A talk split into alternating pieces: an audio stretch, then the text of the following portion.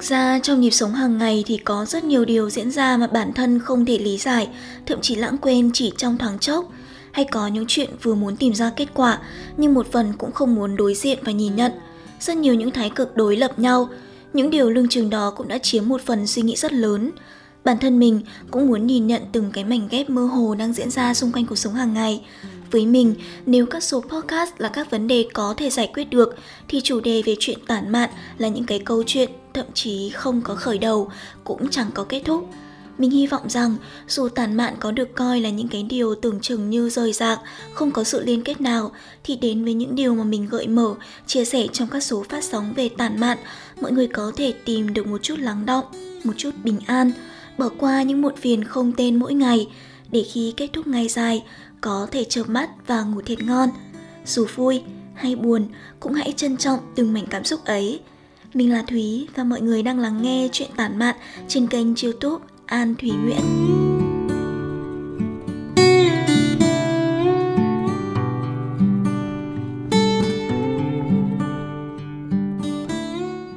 Thực ra mình cũng đã phân vân rất nhiều khi quyết định đăng cái số phát sóng như này để đưa vào cái chủ đề chung là tản mạn. Điều này sẽ khiến kênh YouTube có thêm một chuyên mục mà mình cũng không biết gọi tên vấn đề đó là như thế nào. Có lẽ không được thiên hẳn về một chủ đề nào đó như sách hay phát triển bản thân và tần suất ra video cũng không được ấn định. Vì tản mạn là những điều mà mình tình cờ đọc được, nhưng cái suy nghĩ mà nó cứ tồn tại trong đầu suốt cả ngày dài. Không biết bình thường mọi người có bị mất ngủ hay không? Mình là đứa chỉ cần đặt người xuống giường, không cần biết lạ hay quen, đã buồn ngủ hay chưa, chỉ tầm 5 phút sau là đã ngủ say sưa rồi.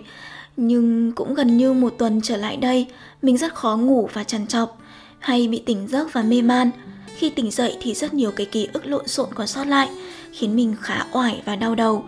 Những điều làm mình nghĩ mãi không thông, thậm chí còn không biết tự dưng sao lại nghĩ đến điều đó. Nên mình đã quyết định là thu lại những cái câu chuyện, những cái vụn vặt đó để coi như là nói ra hết, để thoải mái và nhẹ nhàng hơn với cái dòng suy nghĩ nó cứ chạy trong đầu đăng lên kênh youtube cũng như là một phần ghi lại những cái trải nghiệm những cái nghĩ suy nhìn nhận vấn đề ngay tại cái thời điểm hiện tại đó cũng là một phần ký ức giúp mình trưởng thành và thay đổi hơn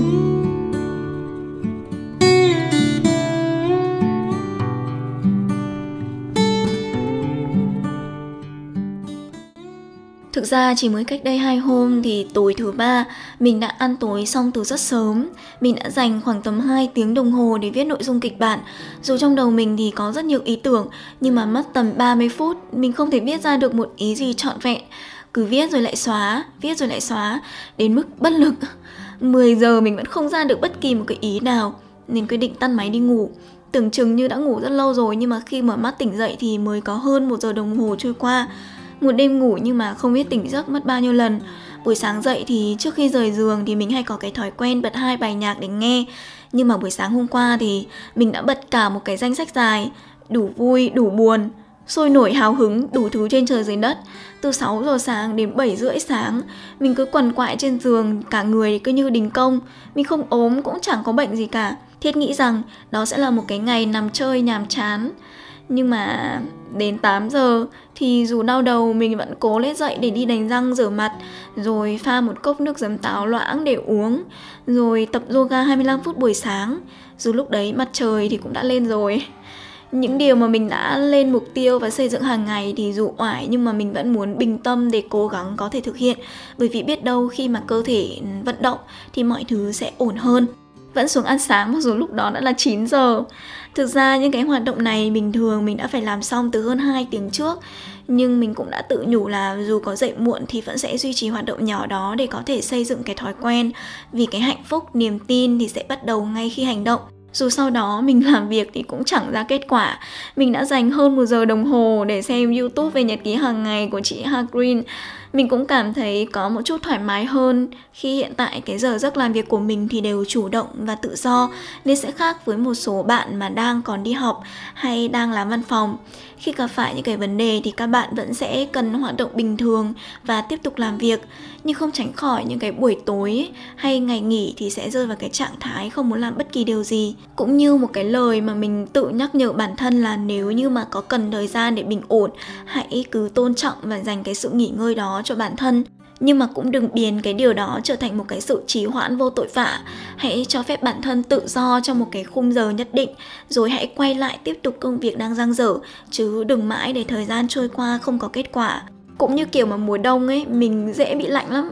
Dù kể cả mình có chui trong chăn ấm hay mình có đeo găng tay, thì cả tay rồi cả người mình cũng đều rất là lạnh rồi kiểu dạng não như bị lạnh hóa rồi đóng băng rồi trì trệ, thì mình thường hay kiếm một cái gì đấy nóng ấm rồi ăn, rồi cả đồ cay nữa.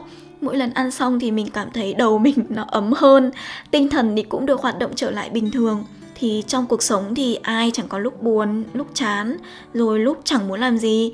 Nhưng mà quan trọng là mỗi người sẽ quyết định cho phép bản thân tồn tại trong bao lâu và thực sự sống như thế nào.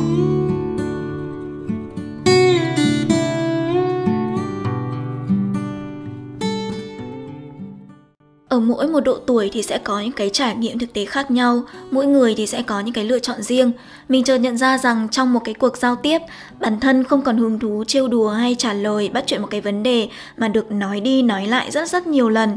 Nếu như là lần đầu mình sẽ trả lời, nhưng đến lần thứ hai thì mình sẽ ậm ừ và lần thứ ba thì mình sẽ bơ luôn mình biết rằng cái điều đó đôi khi bị coi hơi xấu tính, nhưng chỉ trong một cái đoạn nói chuyện mà chưa đầy 5-10 phút mà nhắc đi nhắc lại cái vấn đề đó thì sẽ khiến người nghe cảm thấy rất là khó chịu. Bản thân không tiếp tục những cái câu chuyện đó cũng như việc mình sẽ để tâm hơn đến những cái câu hỏi hay cái câu đùa mà mình đặt ra cho người khác đặt mình vào cái vị trí của đối phương thì mình cũng sẽ không hỏi hay đề cập cùng một lúc ba lần cái câu chuyện giống hệt nhau thực ra mỗi người thì sẽ có cái cách hành xử phụ thuộc vào tùy tình huống mà bản thân gặp phải. Mình cũng có một cái quan điểm trong cái chuyện tình cảm là không có chuyện bạn thể hiện tình cảm cho đối phương nhiều hơn thì bạn sẽ thua. Tình cảm không phải là cái chuyện thắng thua, nhưng cũng đừng để bản thân chịu thiệt thòi trong một mối quan hệ. Nghĩa là sao ta? Có nghĩa là tiếng nói của bạn sẽ không được tôn trọng và lắng nghe nếu như mà bản thân đã bày tỏ tình cảm, suy nghĩ của mình, chấp nhận mở lời trước mà đối phương vẫn không tỏ thái độ, vẫn không quan tâm, thì bạn cần phải suy xét lại mối quan hệ đó. Mình không biết các bạn trong một mối quan hệ tình cảm sẽ có hành động và cư xử như thế nào, kể cả trên cái phương diện của các bạn nam. Nhưng mà đối với mình, đứng ở cái góc nhìn, ở trải nghiệm của một người con gái, thường thì sẽ nghĩ nhiều nghĩ nhiều là một cái bệnh khó bỏ của con gái rồi. Đó là còn chưa nói đến việc mà con gái hay phóng đại mọi cái sự việc diễn ra luôn á. Vô hình chung thì bản thân mình cảm thấy con gái sẽ ít bày tỏ suy nghĩ, nhưng mà luôn luôn mong muốn đối phương sẽ hiểu cho cái hành động của mình.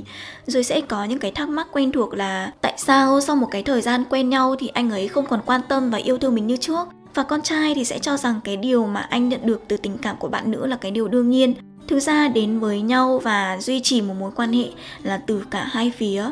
Nó như một cái sợi dây kết nối giữa hai người lại với nhau ấy, nếu như mà cứ chỉ có một bên tác động, thì sớm muộn gì cái sợi dây đó cũng sẽ đứt. Chẳng có cái công thức chung và mức độ phù hợp nào có thể cân bằng và tác động lên cái sợi dây tình cảm ấy.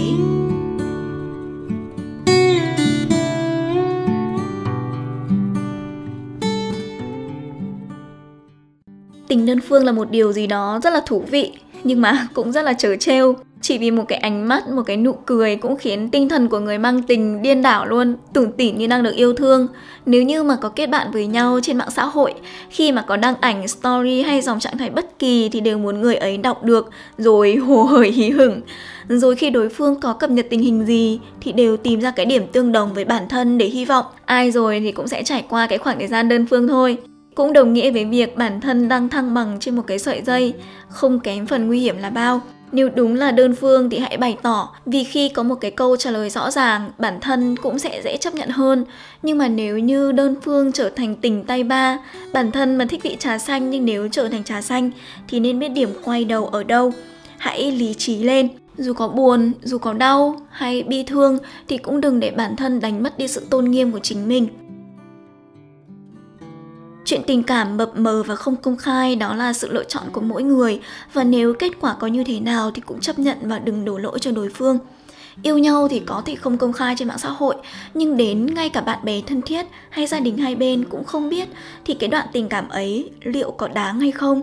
Đúng là yêu nhau là chuyện của hai người, nhưng khi yêu nhau chẳng lẽ bạn không gặp bạn bè người quen hay sao? Hay khi gặp thì lại như hai người xa lạ, để khi một trong hai người chơi cái trò cắm sừng thì cũng đâu thể đổ lỗi cho một phía được, bởi vì vốn dĩ ngay từ đầu cái mối quan hệ ấy đã chẳng có danh, cũng chẳng có phận.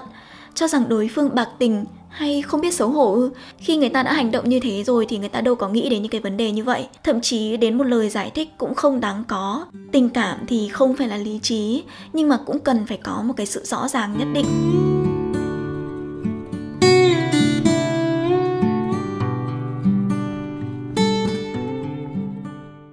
Mình dạo này sưu tầm được một số cái câu nói quen thuộc từ ngày xưa ngày xưa. Không biết mọi người có nghe đến cái câu nói này chưa? Là cái câu ăn no rừng mỡ. Nghĩa đen thì đúng thật là rảnh rỗi quá nên kiếm chuyện. Nhưng mà mình lại nghĩ đến cái vấn đề mà bản thân hay gặp phải. Mình nhớ hồi mình còn đi học ở trường cái khoảng thời gian đi học thì chỉ muốn nhanh nhanh hết tiết. Nhanh đến thứ sáu rồi đến cuối tuần thì được nghỉ. Hay đến một cái kỳ nghỉ lễ Tết gì đó Thì hãy mong thời gian trôi qua thật là lâu Để khỏi cần phải đến trường. Nhưng mà giờ khi học xong đại học thì lại muốn quay về cái khoảng thời gian ấy. Đi làm cũng thế, chỉ mong đến khi nghỉ. Nhưng mà khi nghỉ ở nhà dài quá thì lại mong được đi làm. Covid ập đến cũng đã gần một năm rồi, sinh viên chưa được quay lại trường học tập. Có bạn mong được đi học lại, có bạn thì không thực ra đây là cái tâm lý chung chẳng phải của riêng ai luôn luôn tìm kiếm những cái điều mà không có thực ở hiện tại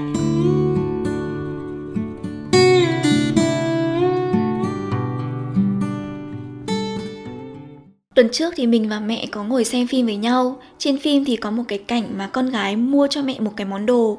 Người mẹ thì rất là vui, nhưng mà lúc nhìn đến giá tiền thì lại nói không thích, bảo con mang đi trả đi bởi vì tiền món đồ đó mà đưa cho mẹ thì có thể mua được mấy bộ đồ khác nữa. Trời ơi, đấy là sót tiền đó mọi người ạ. À. Mình quay qua trêu mẹ mình là các mẹ giống nhau ha. Dẫu biết rằng cái việc sinh ra trong một cái gia đình giàu có khá giả hay không thì đó không phải là điều mà mỗi người có thể lựa chọn được. Nhưng mà mình tin rằng cái sự giàu có về tinh thần về cái tình cảm mà bố mẹ dành cho con cái thì phần lớn gia đình nào cũng có đã có lần mình nghĩ rằng cái sự từ chối của một cái người khác giới cho cái đoạn tình cảm là cái điều buồn nhất nhưng không, cái lời từ chối của bố mẹ còn khiến bản thân phải suy nghĩ và buồn tủi nhiều hơn. Tại sao lại có thể tồn tại một cái mối quan hệ mà sẵn sàng hy sinh cho người khác, luôn nghĩ cho người khác một cái cách có điều kiện, nhưng mà không cần hồi đáp như thế? Đó chỉ dừng lại ở nghĩa vụ của những người làm cha, người làm mẹ thôi hay sao? Nuôi lớn con cái, mong con sẽ trưởng thành đúng hướng, hạnh phúc, rồi ngoan ngoãn là đủ. Nhưng nhiều khi cái sự bươn trải, mãi kiếm tiền, lo lắng cho cuộc sống của cả gia đình, tuổi bố mẹ ngày một lớn đồng nghĩa với sự trưởng thành của các con. Rồi khoảng cách thế hệ ngày một rõ ràng hơn. Ở gia đình bạn đã bao lâu rồi, bạn chưa nói lời cảm ơn, yêu thương đến với bố mẹ? Tại sao chúng ta có thể dành những cái lời cảm ơn, yêu thương đến với bạn bè, người quen, thậm chí là kể cả những cái người xa lạ? Nhưng với bố mẹ thì không. Có phải rằng chúng ta luôn mặc định cái sự lo lắng, quan tâm, chăm sóc của bố mẹ dành cho con cái đấy là điều đương nhiên? Và bố mẹ thì có phải cũng mặc định rằng chỉ cần chăm chỉ kiếm tiền nuôi con khôn lớn là được. Còn việc con trưởng thành như thế nào, tiếp xúc với bạn bè ra sao, quyền lựa chọn là ở các con, bố mẹ không thể can thiệp được. Rồi ít khi ngồi nói chuyện với con rồi nghĩ rằng tính ra bố mẹ hy sinh cả đời như thế này mà mày còn muốn gì nữa? Như vậy mà còn bảo là bố mẹ không thương chúng mày à? Để từ đó thì các con rất ít khi nói chuyện, trò chuyện, rồi tâm tình với bố mẹ.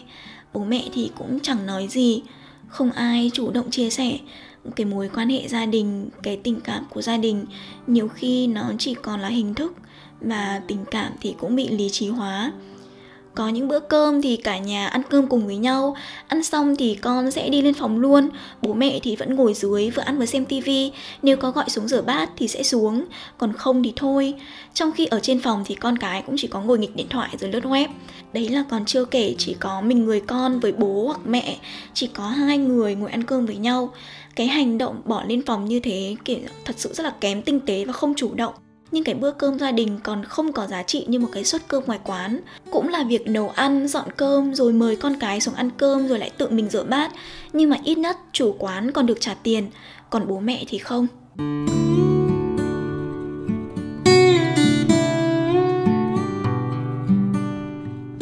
Mạng xã hội tồn tại lưu giữ rất nhiều các nhóm chat.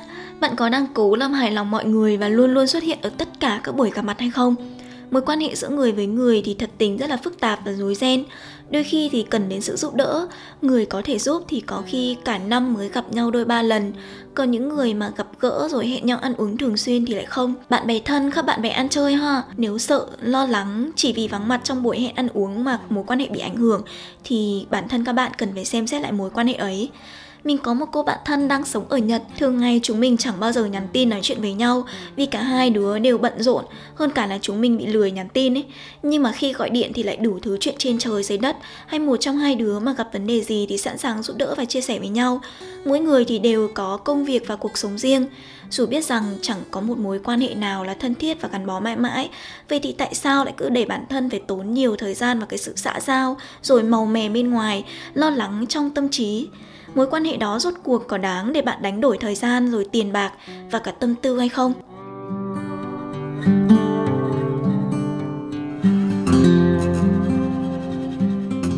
Chẳng ai có thể hiểu rõ bạn hơn chính bản thân bạn cả, cũng chẳng có ai có thể giúp đỡ thay đổi được bạn ngoài bạn ra. Khi mà gặp một vấn đề nào đó thì ai cũng đều tìm cái phương pháp và cách giải quyết, có thể nghe, có thể xem trường hợp của những người khác mà đã từng gặp phải, xem họ xử lý ra sao bản thân thì biết được cái cách làm, nhưng điều quan trọng tối cao nhất là ở cái sự hành động của bạn. Khoảng thời gian này mình rất là vui khi những cái video, những cái câu chuyện mà mình chia sẻ, mọi người có thể nhìn thấy hình ảnh của bản thân trong đó, tìm được cái cảm hứng để hướng đến những cái điều tốt đẹp hơn. Mình cũng rất là vui khi nhận được những cái phản hồi tích cực từ các bạn, những cái vấn đề mà các bạn đang gặp phải. Mình luôn lắng nghe, sẵn sàng chia sẻ những cái điều mà mình biết, đứng ở cái khía cạnh và quan điểm của bản thân mình. Nhưng mà hành động để thay đổi thì ở phía mọi người. Mình không thể yêu thay, mình không thể học thay, mình không thể đọc thay, quyết định thay hay sống thay cuộc sống của các bạn. Mọi chuyện thì đều có cách giải quyết, nhưng mà quan trọng là chính bản thân mỗi người có dám tự mình giải quyết và hành động hay không.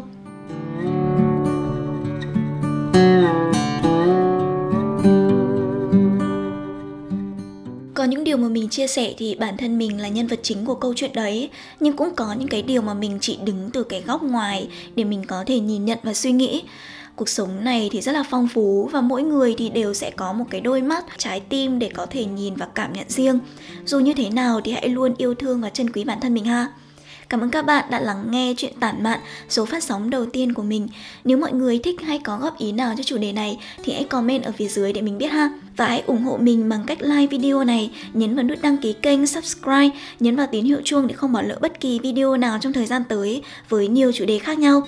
Chúng ta có hẹn vào 20 giờ tối thứ năm hàng tuần. Còn bây giờ xin chào và hẹn gặp lại mọi người trong những video lần sau. Bye bye!